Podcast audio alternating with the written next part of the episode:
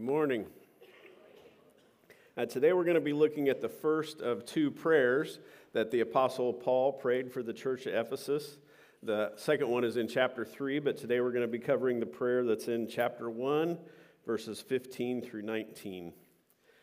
Before I get started, I just have to say that the way that the Apostle Paul writes sentences is mind-boggling. Often they seem kind of nonsensical to me, and until you realize that all the words are there to form a coherent thought, it's just that they're arranged in an unfamiliar order. But on first read, I often feel like the kid in this meme.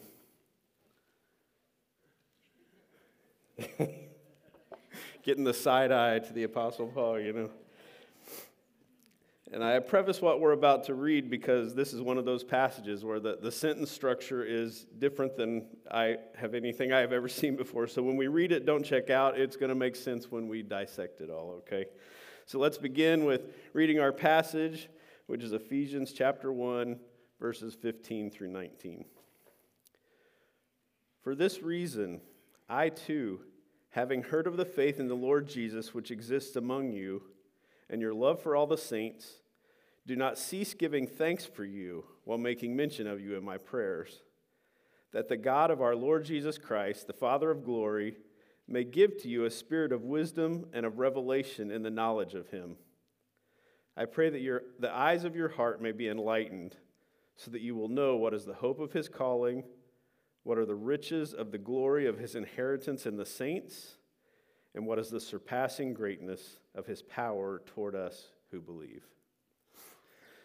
So our passage opens with the words, for this reason, which means what Paul is about to say is based on something he has already said in the previous passage.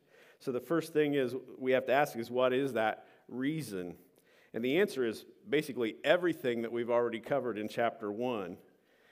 He's already said to his readers in the previous verses that God has chosen you, God has adopted you into his family, God has redeemed you with his own blood, God has forgiven your trespasses, he's made known to you his plan for redeeming the universe and uniting both the spirit world and the physical world under Jesus Christ. God has set aside an inheritance for you, and he has sealed you with the Holy Spirit of promise. And then he says, for all of those reasons, all of the benefits of God that have just been mentioned, for all of those reasons, I too, having heard of the faith which exists among you and your love for all the saints, do not cease to give thanks for you while making mention of you in my prayers. Now remember, the Apostle Paul has been in prison for some time, and he hasn't been able to visit the church in Ephesus for several years. But others who had been to Ephesus are reporting back to him what they've observed there. And the things they've reported have literally filled his heart with just a spirit of thankfulness. And there's something here in these reports that Paul has received that I think we need to be aware of to understand why his heart is so full of gratitude. And it's this. He says, having heard of the faith in the Lord Jesus which exists among you and in your love for all the saints, do not cease to give thanks for you. And the reason we need to take note of those words, faith and love, is that these are two of the hallmarks of true Christianity. The third is hope, which Paul mentions in verse 18, and when he prays that they'll know the hope of God's calling. But faith, hope, and love are the hallmarks of those who truly believe. So in the first 14 verses, Paul is telling his readers about their many blessings in Christ, and then beginning in verse 15, he's saying, I know God has blessed you with these things because you demonstrate the hallmarks of saving faith. And here we can see the harmony of scriptures, because under the inspiration of the Holy Spirit, these three characteristics are mentioned as the hallmarks of faith in the writings of several other New Testament authors. In 1 Peter chapter 1, beginning in verse 20, the Apostle Peter writes, for he was foreknown before the foundation of the world, but has appeared in these last times for the sake of you, who through him are believers in God, who raised him from the dead and gave him glory, so that your faith and hope are in God. Since you have in obedience to the truth purified your souls for a sincere love of the brethren, fervently love one another from the heart. In a similar fashion, the author of Hebrews, whoever that is, also recognizes these three traits in chapter 10, beginning with verse 19. Therefore, brethren, since we have confidence to enter the holy place by the blood of Jesus, by a new and living way which he inaugurated for us through the veil, that is his flesh, and since we have a great priest over the house of God, let us draw near with a sincere heart and full assurance of faith, having our hearts sprinkled clean from an evil conscience and our bodies washed with pure water. Let us hold fast the confession of our hope without wavering, for he who promised is faithful, and let us consider how to stimulate one another to love and good deeds. We could continue to look in other places in the New Testament and see this repeated over and over again, that faith, hope, and love are the three characteristics that highlight true saving faith. So it's the expression of these traits by the people in Ephesus that has Paul's heart so full of thanksgiving, so full that he feels compelled to pray for them continuously. Not to mention the fact that Paul had personally spent 2.5 years in Ephesus teaching and preaching, and so knowing that the work he did there is bearing fruit for the kingdom has to make him very thankful. Now, in the remaining verses of our passage, we see the specifics of what Paul is praying for the church of Ephesus, and this really is some mind-blowing stuff. And if I were going to sum it up, I'd say he's really praying for two things. First, he's praying that the people there would know God, and second, he's praying that they would know the benefits of being a member of God's family. So let's look again at verse 17. Paul writes, I pray that the God of our Lord Jesus Christ, the Father of glory, may give to you a spirit of wisdom and of revelation in the knowledge of him. Now, the temptation here is to move past this portion of the passage pretty quickly because, as we've already established, this church is full of true Christians, right, who exhibit saving faith. So don't they already know God? Well, yes and no. I mean, if you're married, just think about your relationship with your spouse. Did you know each other when you got married? I hope so. We don't have a lot of arranged marriages in this area, but I hope you did. But how does that compare to how you know your wife years down the road? It's not the same, right? Because we've had time to unlock all the mysteries of what makes our spouse tick. And now think again about what Paul is saying. He says, I pray that you will know, that you will have knowledge of him, the God of our Lord Jesus Christ, the Father of glory, the one who said, let there be light, and it was so. The one who formed man out of the dust of the ground and breathed life into his nostrils. The one who called to Abraham and Sarah in their old age and caused them to conceive a son who would become a mighty nation. The God who sent plagues on the land of Egypt that didn't affect their neighbors, Israel. The one who sent his one and only Son to redeem lost sinners by his own blood and suffering. Can you imagine the scope of the glory that that God has to reveal to us? Paul says, I want you to really, really know that God. And he prays for two things, a spirit of wisdom and of revelation. Now, there's some debate here about whether the word spirit should be with a capital S, like the Holy Spirit, or with a small s, and I think it should be the lowercase. Paul is not asking for the believers to have the Holy Spirit. They already have the Holy Spirit.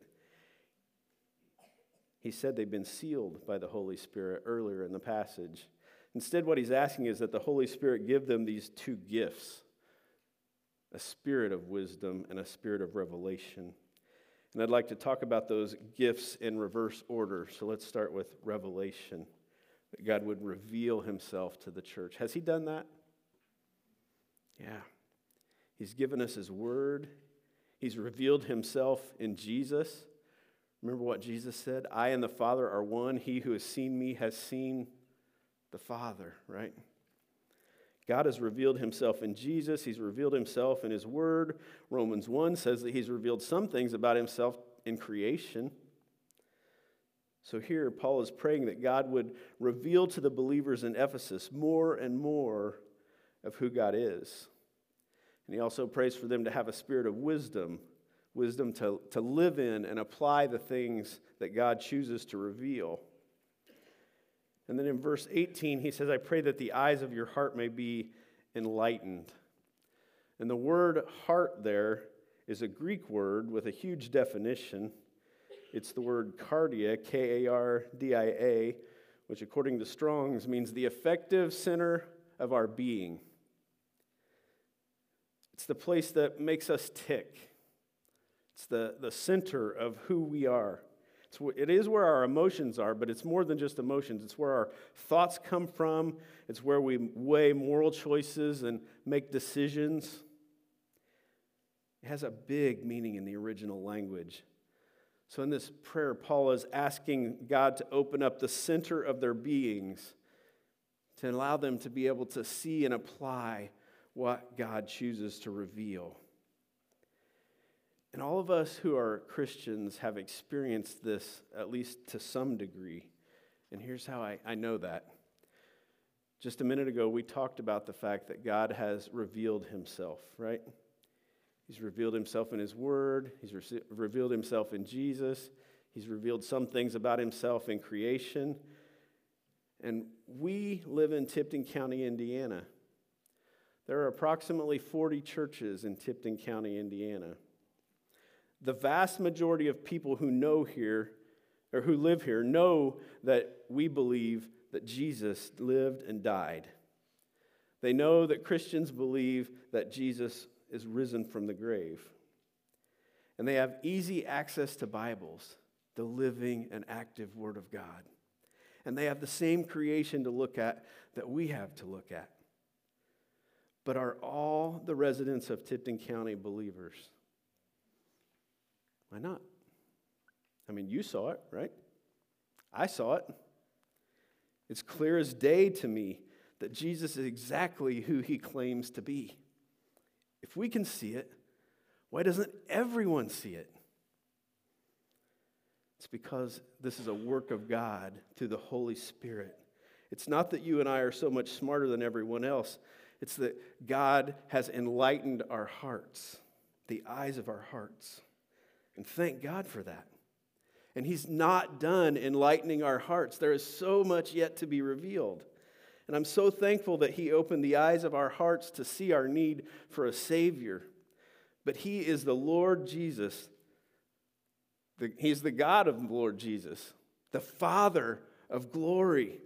And he has so much more to reveal to us. And that is what Paul is praying in this passage, that God would continually be enlightening the eyes of our hearts, to see more and more of who God is, and to have the wisdom to walk in that revealed truth. So let's go back to our passage and get to the best part and see what some of those revelations might be. Verse 18, or 17, no, 18, yeah. I pray that the eyes of your heart may be enlightened, so that you will know what is the hope of his calling. My friends, what is the hope of God's calling? I think most of us would probably say that the hope of his calling is that one day we will get to be in eternity with Jesus. And as Pastor Craig would say, that's not wrong, it's just incomplete. The true and ultimate hope of his calling is found in this same chapter back in verse 9, which says, he made known to us the mystery of his will according to his kind intention which he purposed in him with a view to an administration suitable to the fullness of the times. That is, the summing up of all things in Christ, things in heaven and things on the earth. That's the big picture. That's the hope of his calling. If there is coming a day when Jesus will return to the earth, he will put an end to wickedness and sin and suffering and disease and wars and death, and he will establish a new kingdom here on the earth. And he himself will be with us forever. And we will follow him with gladness of heart and with thanksgiving. We will walk in righteousness. We will be healthy. We will have love for everyone. Everyone will have love for us. And most importantly, we will be in the presence of Jesus forever. He will sum up all things in himself, things in heaven and things on earth. Do you believe that? Because if you do, it doesn't matter what you're facing in life, what the world throws at us. It doesn't matter what kind of bad news we receive. We have hope that God is ultimately in control and that these light and momentary troubles will pale in comparison to the glory that is to be revealed. Earlier this week, I had the opportunity to gather with a group of people to pray over Jeff and Brenda Alexander. And as was mentioned this morning, Brenda starts chemo this week for pancreatic cancer. And she said this: I know God is going to take care of me. I don't know what that's going to look like, but I trust him regardless. And this is exactly what Paul is talking about when he said, I pray that the eyes of your heart may be enlightened so that you will know what is the hope of his calling. We are secure in God's hands. But we're not done yet. Look again at verse 18. I pray that the eyes of your heart may be enlightened so that you will know what is the hope of his calling and what are the riches of the glory of his inheritance in the saints. As I was studying for today, these 13 highlighted words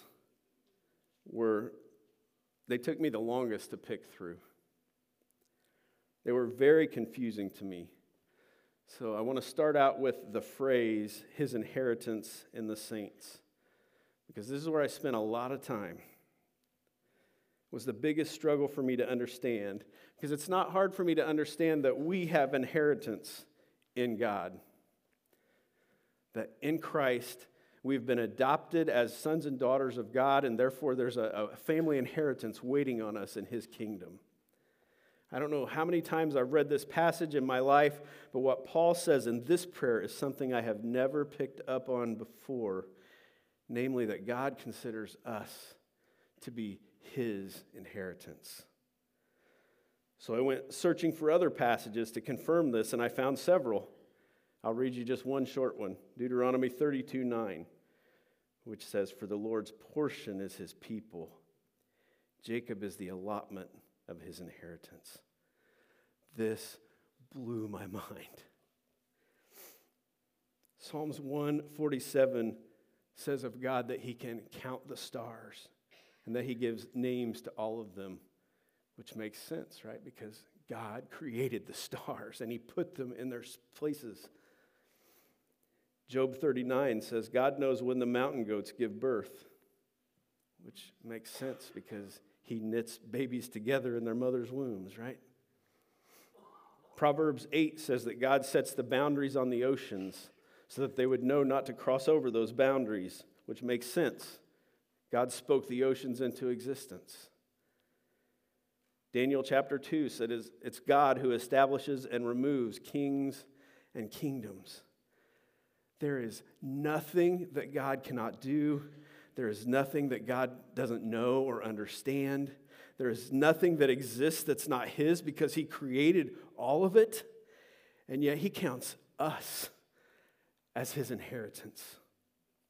We who were dead in our trespasses and were only made alive by the precious grace of God, we are his inheritance, his prized possession.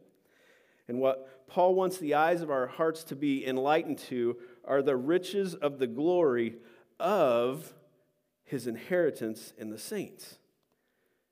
The glory which originates from God is being attributed to his inheritance in the saints. It's being attributed to us. God is bestowing the riches of his glory on his inheritance, the saints.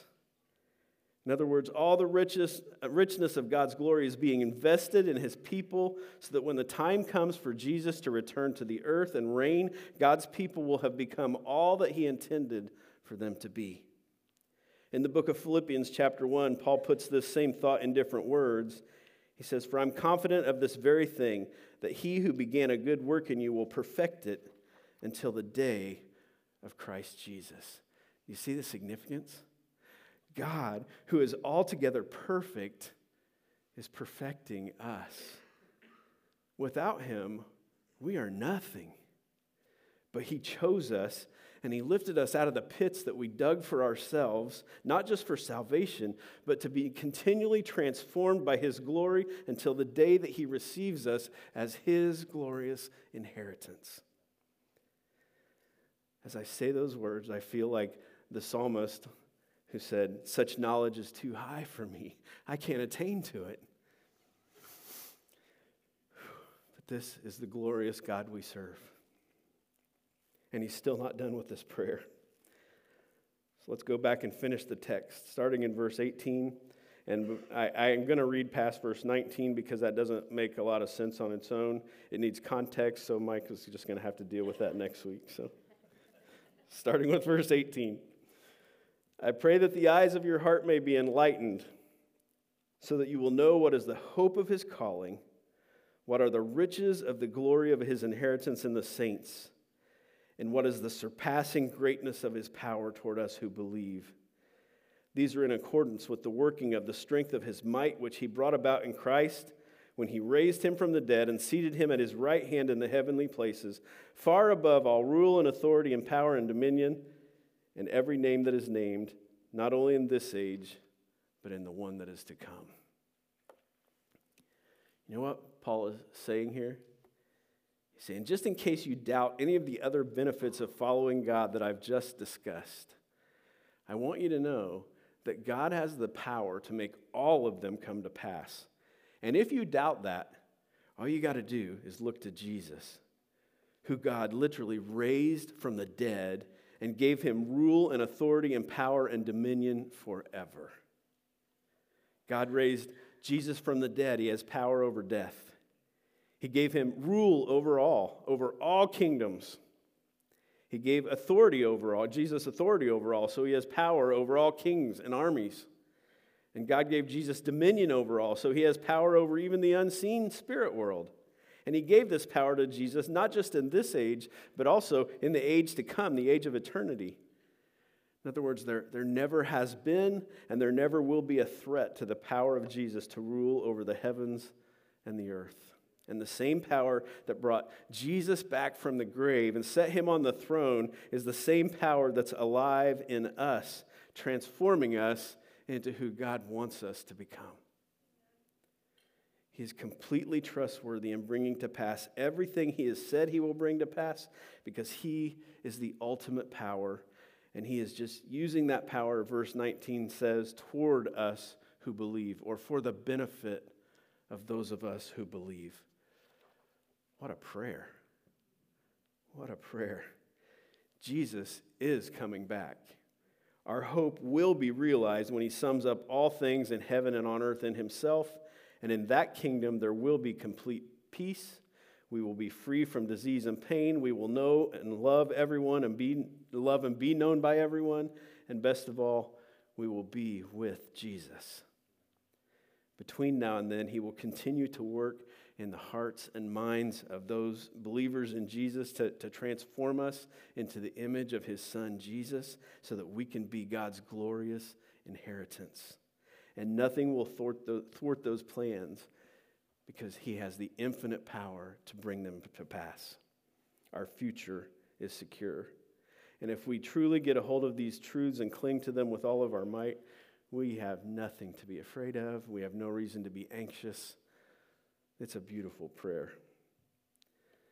But there's one thing we haven't talked about here is that there's a qualifier in this prayer. These promises, these benefits of God are not universal. They're applicable only to those who believe in Jesus and allow him lordship over their lives. So if you're here today and you've been listening to these words and the Holy Spirit is stirring in your heart, please don't quench that. Don't ignore that. Call out to Jesus. Romans 10:9-10 says that if we confess with our mouths Jesus as Lord, and believe in our hearts that God raised him from the dead, we will be saved. For with the heart a person believes, resulting in righteousness, and with the mouth he confesses, resulting in salvation. I don't believe in accidents. If you're here today and you need Jesus, you're here because he loves you. He wants to be your Savior, and He wants you for His glorious inheritance, and He has arranged for you to be here today. So please don't leave here today without responding to that love and grace. Let's pray. Father in heaven, I'm so thankful for those gathered together here today. The God of our Lord Jesus Christ and Father of glory, may you give all gathered here today a spirit of wisdom and revelation in the knowledge of Jesus. I pray that the eyes of all of our hearts may be enlightened so that we will know what is the hope of your calling, what are the riches of the glory of your inheritance in the saints, and what is the surpassing greatness of your power toward us who believe. May we cling tightly to these truths, and may we share them with as many people as you allow, so that we see many people come to know Jesus. In Jesus' name I pray, amen.